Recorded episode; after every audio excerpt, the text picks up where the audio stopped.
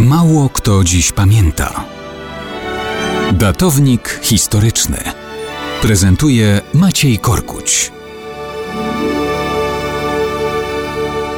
Mało kto dziś pamięta, że Lew może zostać prezydentem. Ups, przepraszam, Palma. No, Lew i Palma w jednym. Może? No może. Tak stało się w Chile w grudniu 1920 roku.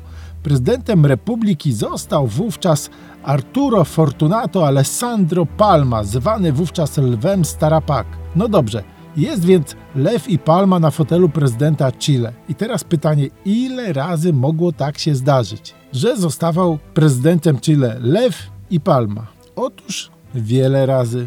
I to ten sam Palma. Był on bowiem wybierany, obalany, przywracany i znowu obalany i znowu wybierany. Arturo Fortunato Alessandro był synem włoskich imigrantów. Urodził się też w grudniu, tyle że w roku 1868, czyli 155 lat temu. Długo piął się na szczyty władzy. Fortuna, czyli patronka tego drugiego imienia, całkiem mu sprzyjała, ale była też kapryśna. Kiedy Palma został prezydentem w 1920 roku, porządził 4 lata, ale został obalony przez wojskowy zamach stanu, czyli przez tak zwaną wrześniową huntę. Musiał uciekać. Schronił się w ziemi ojców, w słonecznej Italii. Miejsce dobre i dla lwa, i dla palmy. Ale mógł po kilku miesiącach wracać, bo hunta wrześniowa została obalona przez huntę styczniową. Palma znowu został prezydentem, ale tylko na kilka miesięcy, bo został zmuszony do rezygnacji. Lew Starapak się przyczaił i w grudniu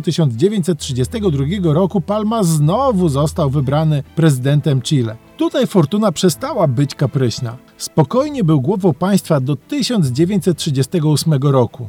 I dalej był aktywnym politykiem, a dwie dekady później prezydentem Chile został jego syn Jorge Eduardo. Lwa już nie było, ale prezydentem na powrót była, no, może był Palma.